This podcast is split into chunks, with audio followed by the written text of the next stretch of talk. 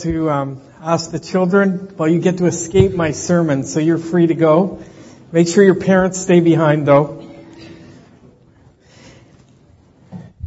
I'd like to invite you to turn once again to the Gospel according to John, John's account of the life and ministry of Jesus as we continue our study in that book. As you turn there, allow me to remind you once again of the why John wrote this particular gospel. In John chapter 20 verses 31, verse 30 and 31, it's reported that he wrote this gospel so that we, the readers, would first of all believe that Jesus is the Christ, the Son of God, and that in believing that we would have eternal life in His name. That's life both now and forever. In chapters 1 and 2, John presents evidence for Jesus' deity. That Jesus was in fact God dressed in human flesh. Chapter 1 uses the words of others and chapter 2 uses the works of Jesus. First words and then works, testifying of his deity. The words of others in chapter 1 are actually eyewitnesses' testimony. First of all, the apostle John begins by offering his own testimony in verses 1 through 18. These verses are often referred to as the prologue to the book. They present one of the most concentrated, definitive Christologies in the entire Bible. Following his testimony, John the Baptist is called to the witness stand. And then following John the Baptist, we hear from four of Jesus' earliest disciples. Andrew, Simon Peter, Philip, and then finally Nathaniel. All testifying in their own words that this is the Christ, the Son of God. In chapter 2, there are two works, or signs, to use the terminology that the apostle John uses performed by Jesus. First, Jesus turns water into wine at the wedding in Cana of Galilee. And then on a trip to Jerusalem to celebrate the Passover, he clears out the temple's outer court of sellers, their animals, and money changers. Verse 11 of chapter 2 describes these works or signs as manifestations of his glory. In other words, they too are intended to point to the true identity of Jesus Christ as the Son of God, God dressed in human flesh. The final three verses of John chapter 2 report that as a result of many of these signs that Jesus performed while he was in the city of Jerusalem, many believed in his name. But surprisingly, Jesus did not entrust himself to them. The sign-based or sign-dependent belief paired with Jesus' knowledge of humanity prevented him from entrusting himself to them. So last week we examined the first 15 verses of John chapter 3. Here we were introduced to a man, a man of the Pharisees named Nicodemus, a ruler of the Jews and the teacher of Israel. It was Nicodemus who actually took the initiative, you'll remember, to come and approach Jesus. He may not have had a, a sign dependent belief, but he certainly had a sign dependent curiosity. He wanted to know more about this teacher. But Jesus hijacked Nicodemus's initiative and turned it into a teachable moment. A teachable moment that focused on being born again, or born above, or spiritual rebirth. And so as a result of this Jesus Nicodemus encounter, we now understand that Jesus is indeed prepared to entrust himself to people who believe in his name. With a belief in his name, that involves a spiritual rebirth. Being born again. Or being born from above. We discovered last week to be born or reborn spiritually is first of all essential. Look at verse 3. The end of the verse. Unless one is born again, he cannot see the kingdom of God.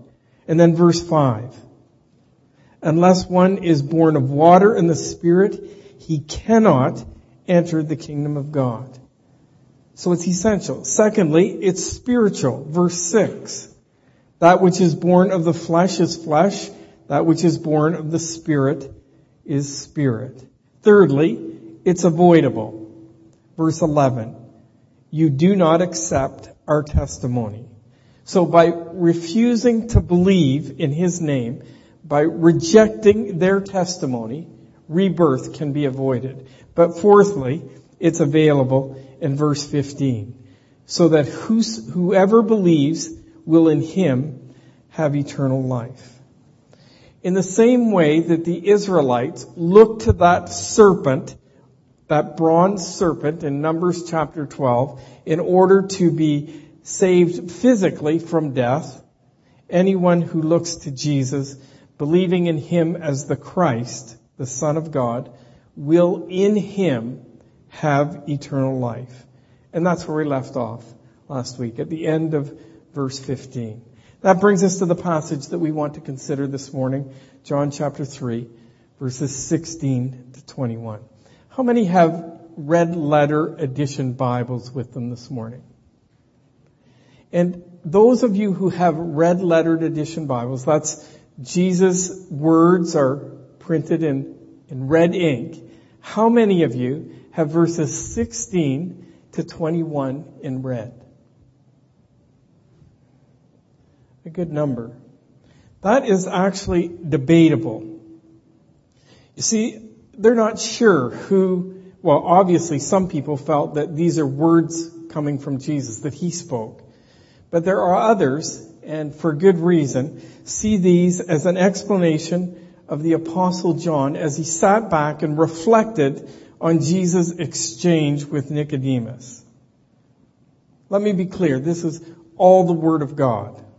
So ultimately it probably doesn't even matter who actually spoke it, whether it was John reflecting and giving an explanation of, of what he heard and saw, or whether it's actually Jesus speaking. This is scripture, and we know that all scripture is inspired by God, or God breathed, and is profitable for teaching, correcting, rebuking, and training in righteousness. 2 Timothy chapter 3 verse 16. Or 2 Peter chapter 1 verse 21 reads, but know this, first of all, that no prophecy of scripture is a matter of one's own interpretation, for no prophecy was ever made by an act of human will, but men moved by the Holy Spirit from God. So regardless of who said it, I do think these verses kind of pull back the curtain so that we get a, a peek behind the scenes at eternal life. Do you remember me talking early in this study about um, the different perspectives on the gospel? Specifically, how the gospel of John compares to the synoptic gospels in terms of perspective. Matthew, Mark, and Luke share a similar perspective, and the gospel of John is just totally unique. It was suggested that the first three view Jesus' life from an earthly view, from earth up. Whereas when we turn to the Gospel of John, he gives us a, a heaven down look at the life and ministry of Jesus. So as a result, John's presentation becomes much more theological than the others. And so here in John chapter 3, verses 16 to 24, we should not be surprised that we catch a, a glimpse of eternal life from heaven down. That's the perspective. And as he gives us that perspective, what I find here, here in verses 16 to 21 are three foundational theological pillars supporting eternal life in him. So what? Well, these three pillars will give us courage and confidence to increasingly demonstrate and celebrate our unique relationship with God as we, as we reflect on, on these three pillars. And in addition to that, they will inform and motivate us as we share our faith with family, friends, colleagues, associate, and with anyone else who will take the time to listen. Demonstration, proclamation, celebration. Those three essentials to a biblical church. And that's what can happen when God's people actually catch a glimpse of this eternal life from a heaven down perspective. Whoever believes will in him have eternal life.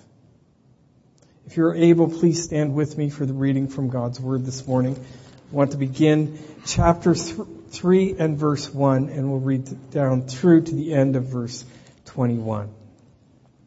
Allow me to read it for us. John chapter 3, beginning at verse 1. Now there was a man of the Pharisees named Nicodemus, a ruler of the Jews.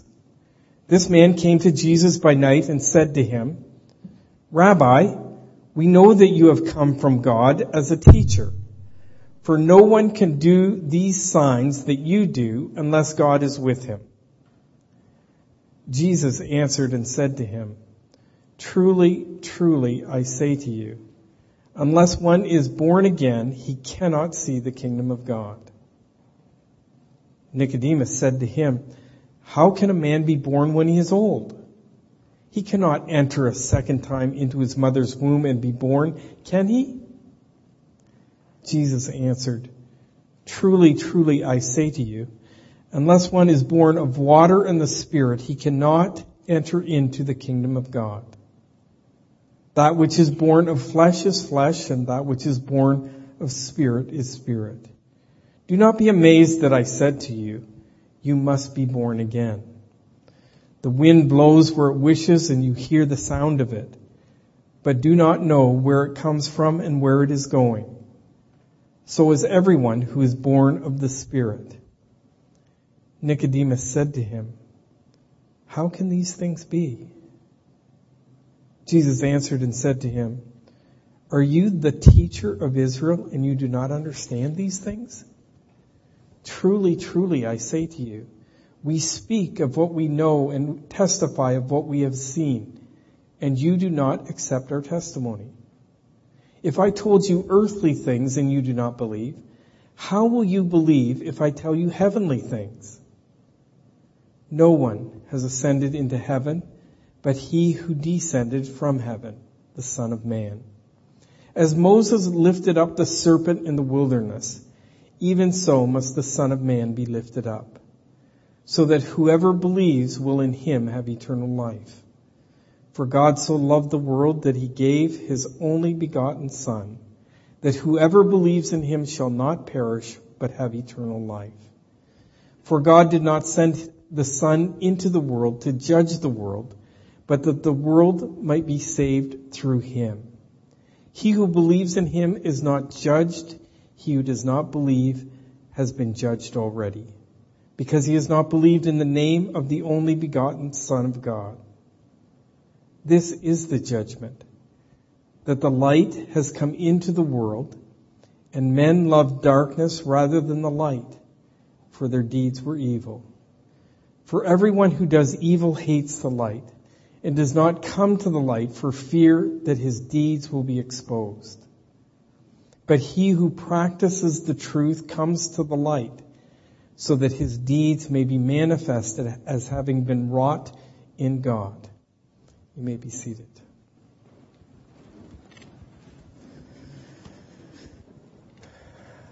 Our Father who is in heaven, hallowed be your name. That certainly acknowledges your transcendence. And yet the psalmist paints a different picture. The Lord is my shepherd. I shall not want. He makes me lie down in green pastures. He leads me beside quiet waters. He restores my soul. He guides me in paths of righteousness for his name's sake. Father, would you do all of that for us this morning? For those needing rest, make us lie down. For those needing direction, lead us. For those wrestling with their brokenness, restore our souls. For those plagued with sinful habits, guide us in paths of righteousness. By your Spirit, through the teaching of your word, and for your glory, we ask these things in Jesus' name. Amen. Whoever believes will in him have eternal life. What a promise. I've lifted the central idea for this morning's message right out of the text. Did you notice verse 15? So that whoever believes will in him have eternal life. There it is. But notice it's a promise with a condition. And although Jesus was speaking to one of the very best that Judaism had to offer, the condition remained.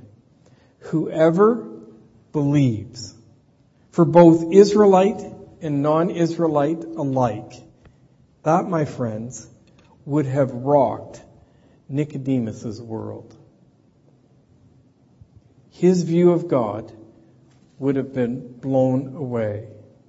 And and maybe your world has been rocked as we've studied this life and ministry of Jesus. You found yourself wondering in the recesses of your own mind and heart, have I ever really truly believed in Jesus? Believed in a way that would find Him entrusting Himself to me.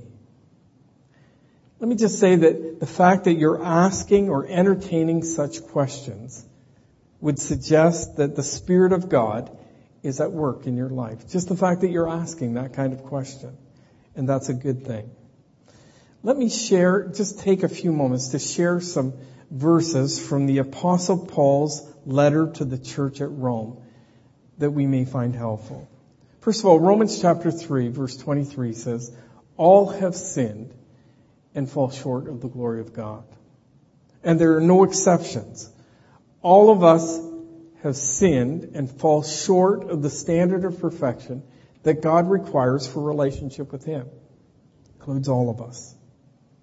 Romans 6:23 says the wages of sin is death. In other words, the consequences of the sins that we've all committed results in, in death. Physical death, certainly, but even more significantly, a spiritual death. And spiritual death refers to a separation from God for all eternity in a place that the scriptures refer to as hell. That's bad news. The good news is found in the second half of Romans chapter 6, verse 23. For the wages of sin is death, but, but the gift of God is eternal life in Christ Jesus our Lord. Romans chapter 5 verse 8 reads, But God demonstrates His own love for us in this. While we were yet sinners, Christ died for us. So Jesus Christ died in our place for our sins. His death paid the price for my sin and for your sin. And Jesus' resurrection proves that God accepted that death on behalf of our sins. Romans chapter 10 verse 9 and 10 tells us how we can respond appropriately to that demonstration of God's love for us. Listen to these words. If you confess with your mouth Jesus as Lord and believe in your heart that God raised him from the dead, you will be saved. For it is with the heart a person believes, resulting in righteousness. And it is with the mouth he confesses, resulting in salvation. I hope that's helpful. Regardless of where you are in your relationship with God this morning, we're delighted that you're here, worshiping with us. And please let us know if there are things that we can be doing to help you understand or grow in that relationship. That's what we're here for. And know that if we're able, we, w- we will. If we're able, we'll help. We'll do what we can to help. And certainly, at the very least, we'd count it a privilege to be able to pray with you. And who knows, maybe Maybe that's the most significant thing we could possibly do for one another. But whoever believes will in him have eternal life. An eternal life supported by three foundational theological pillars. And foundational theological pillar number one in this passage of scripture is the love of God.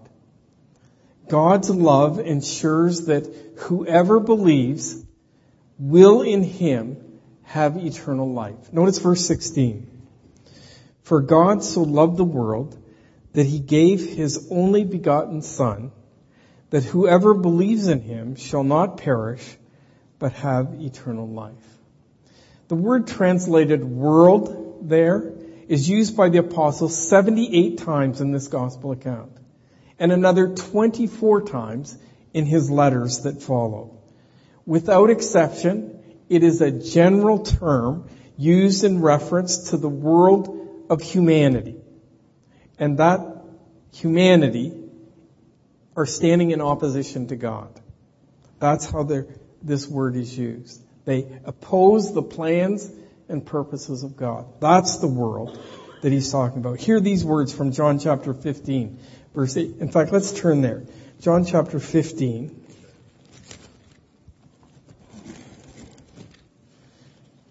Beginning at verse 18. Remember, this is the same world. Verse 18 of John chapter 15. If the world hates you, that humanity that stands in opposition to God hates you, you know that it has hated me before it hated you. He's speaking to his disciples. If you were of the world, the world would love its own. Because you are not of the world, but I chose you out of the world. Because of this, the world hates you. And yet, this is the very world, the very world that God loves.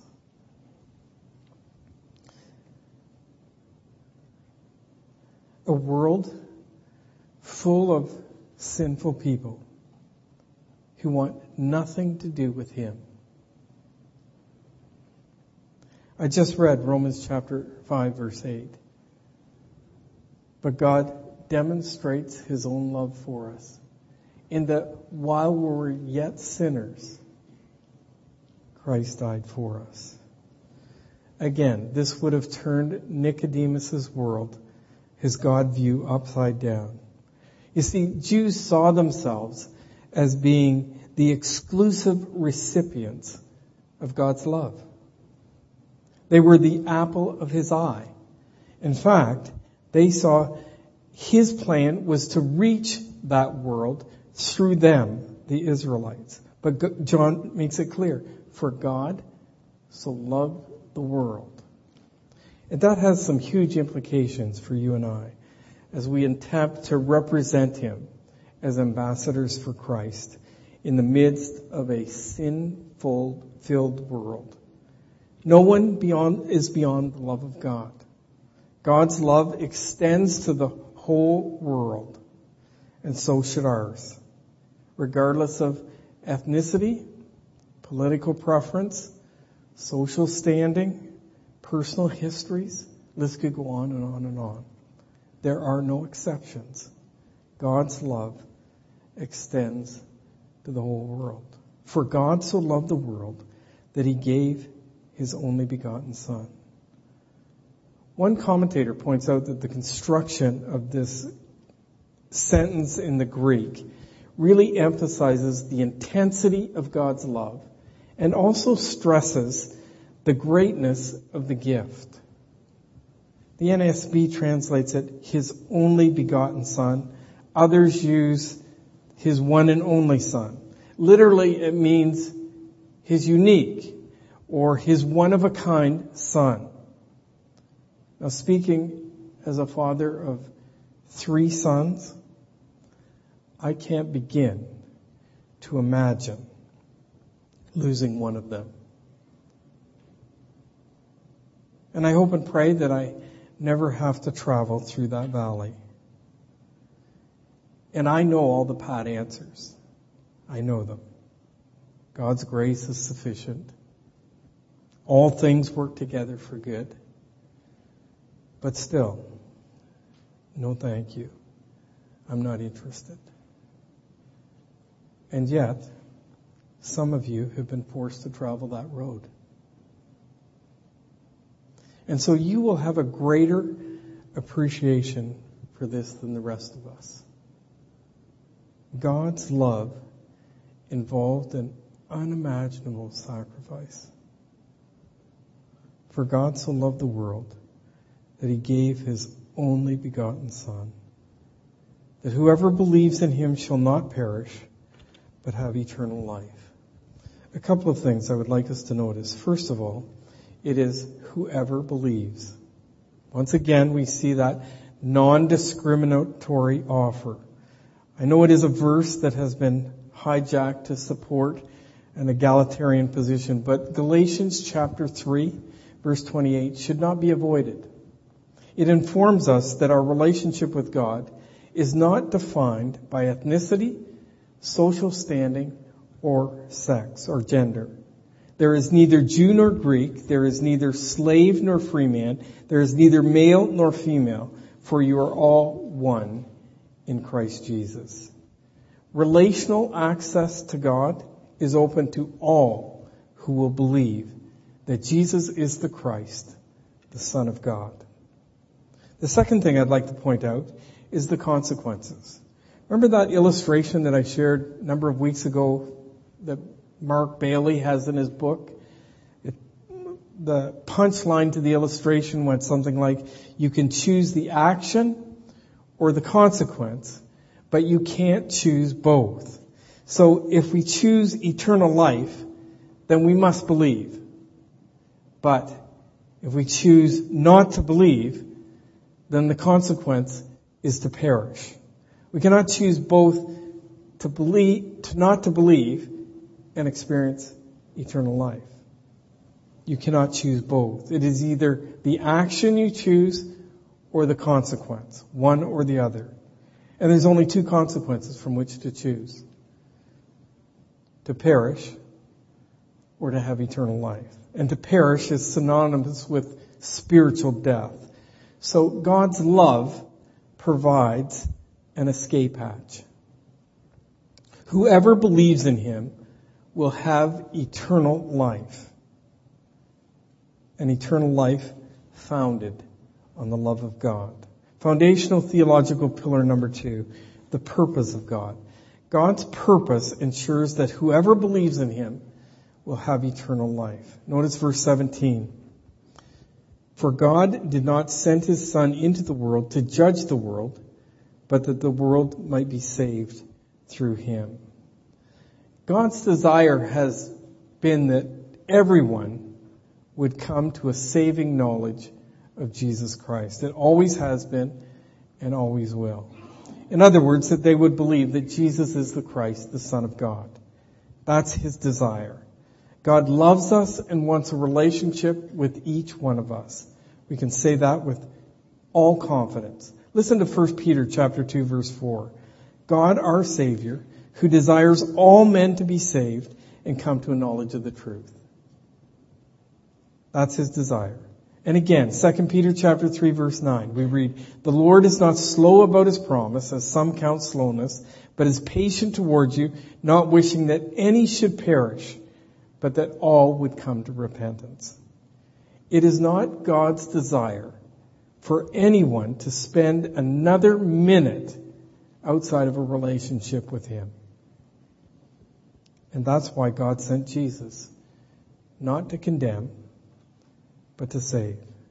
Jesus himself said, for the Son of Man comes to seek and to save that which is lost. Luke 19:10.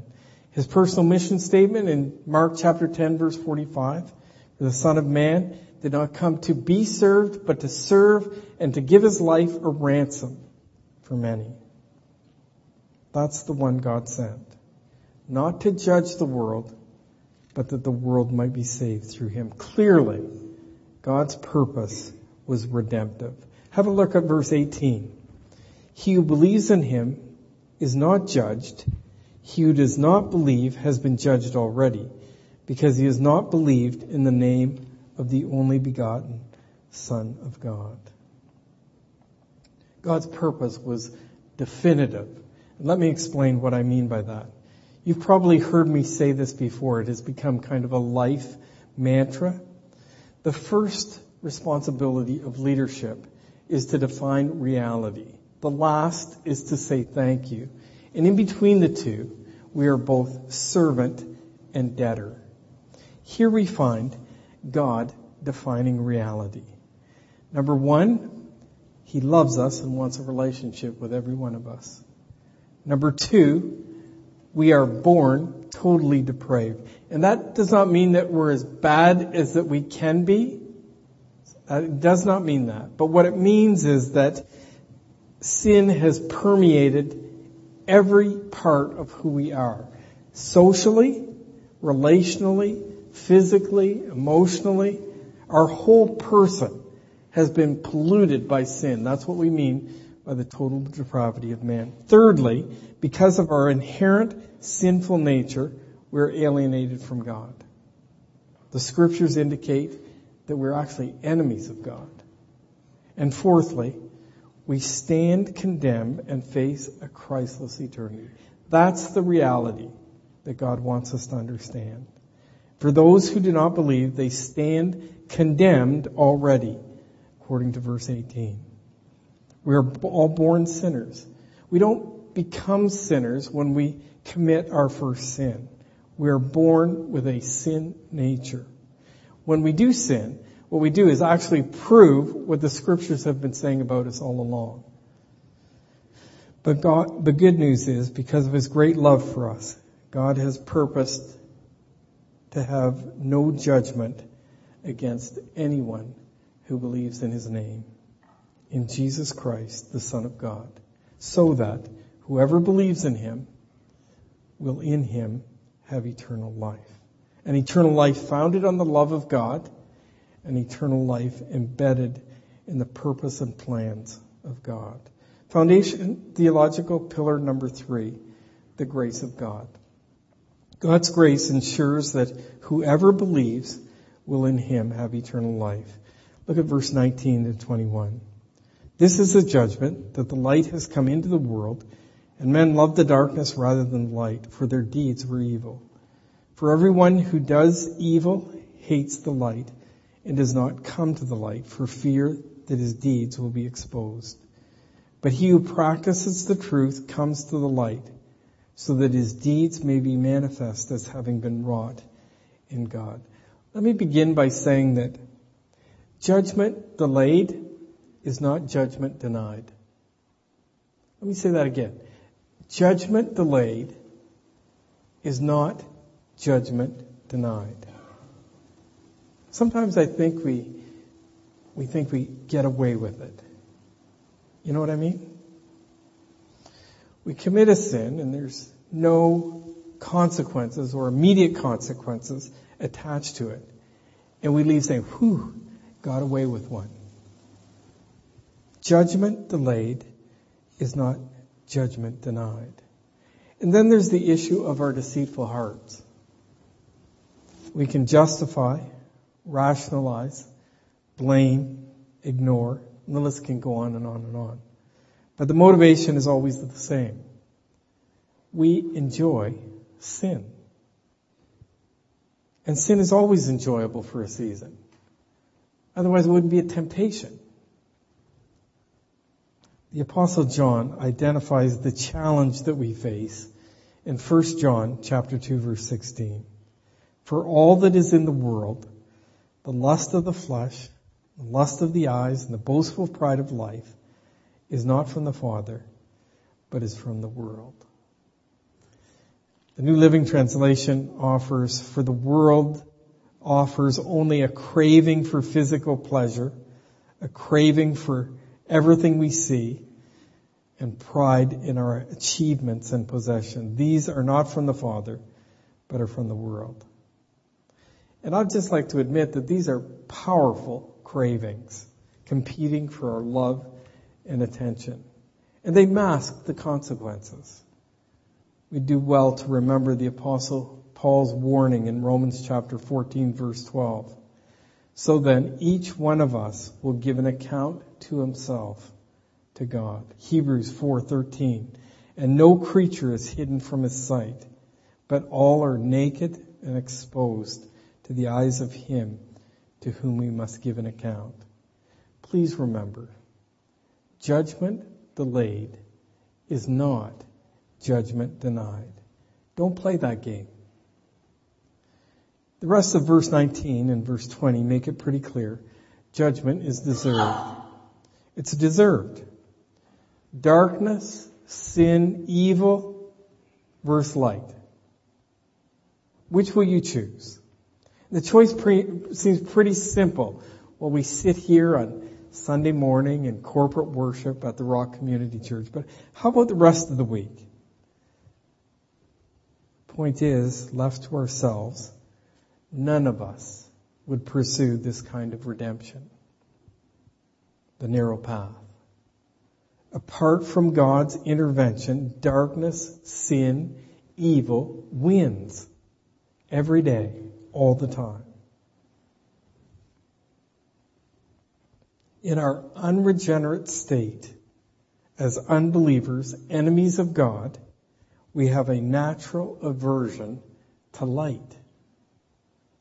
And so when you pick up that rock or that piece of wood that's been laying out in the ground for, for months and all those grubs and slimy little things start scurrying for the darkness, that's like us.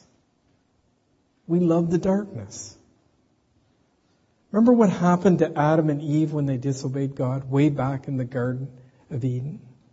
Genesis chapter 3 verse 8 reports, they heard the sound of the Lord walking in the garden in the cool of the day, and, and the man and his wife hid themselves from the presence of the Lord God among the trees of the garden. Now how ridiculous is that? Trying to hide yourself from an omnipresent, omniscient God. But that's just like sin. Sin is always irrational, and self-destructive. But the Adam and Eve episode, from that time forward, humanity has engaged in a ridiculous game of hide and seek from the one from whom nothing is hidden. In fact, we just read it, all are naked and exposed to his eyes in whom we must give an account. Judgment is deserved. I so appreciate how verse 21 begins. Did you notice? But. We needed that. God's grace empowers believers. Judgment or the freedom to practice the truth by the power of God. Judgment or the freedom to practice the power of the truth, er, the truth by the power of God. That, my friends, is grace. And you've heard the acronym for grace, God's riches at Christ's expense. Romans 8:32 reads, since he did not spare even his own son, but gave him up for us all, won't he also give us everything else? And 2 Peter chapter 1 verse 3, by his divine power, God has given us everything we need for living a godly life. God's grace. Concerning that last phrase in verse 20, as having been wrought in God is the way the NASB translates it. D.A. Carson offers this explanation. This strange expression makes it clear that the lover of light is not some intrinsically superior person. I love that. We're not some, because we love the light, it's not that we're intrinsic, intrinsically superior.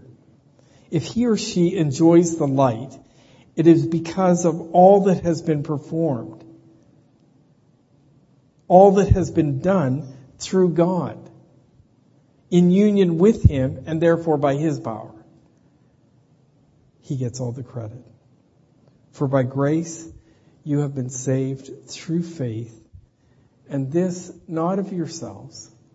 It is the gift of God, not of works, lest any man should boast. Ephesians 2, 8 and 9. God's grace empowers believers so that whoever believes will in him have eternal life, both now and forever. Eternal life is founded on God's love. It's in keeping with His plans and purposes. And it's made possible by His grace.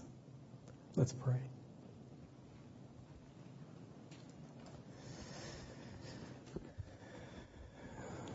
Father, thank you for the gift of life. Your word reminds us that you hold our very breath in your hand. But even more amazing is this gift of eternal life that, it, that allows us to enjoy a unique relationship with you presently and a home in heaven with you forever. And not only a unique relationship with you, but a sanctifying relationship with each other. Thank you for this spiritual family. We are brothers and sisters in Christ.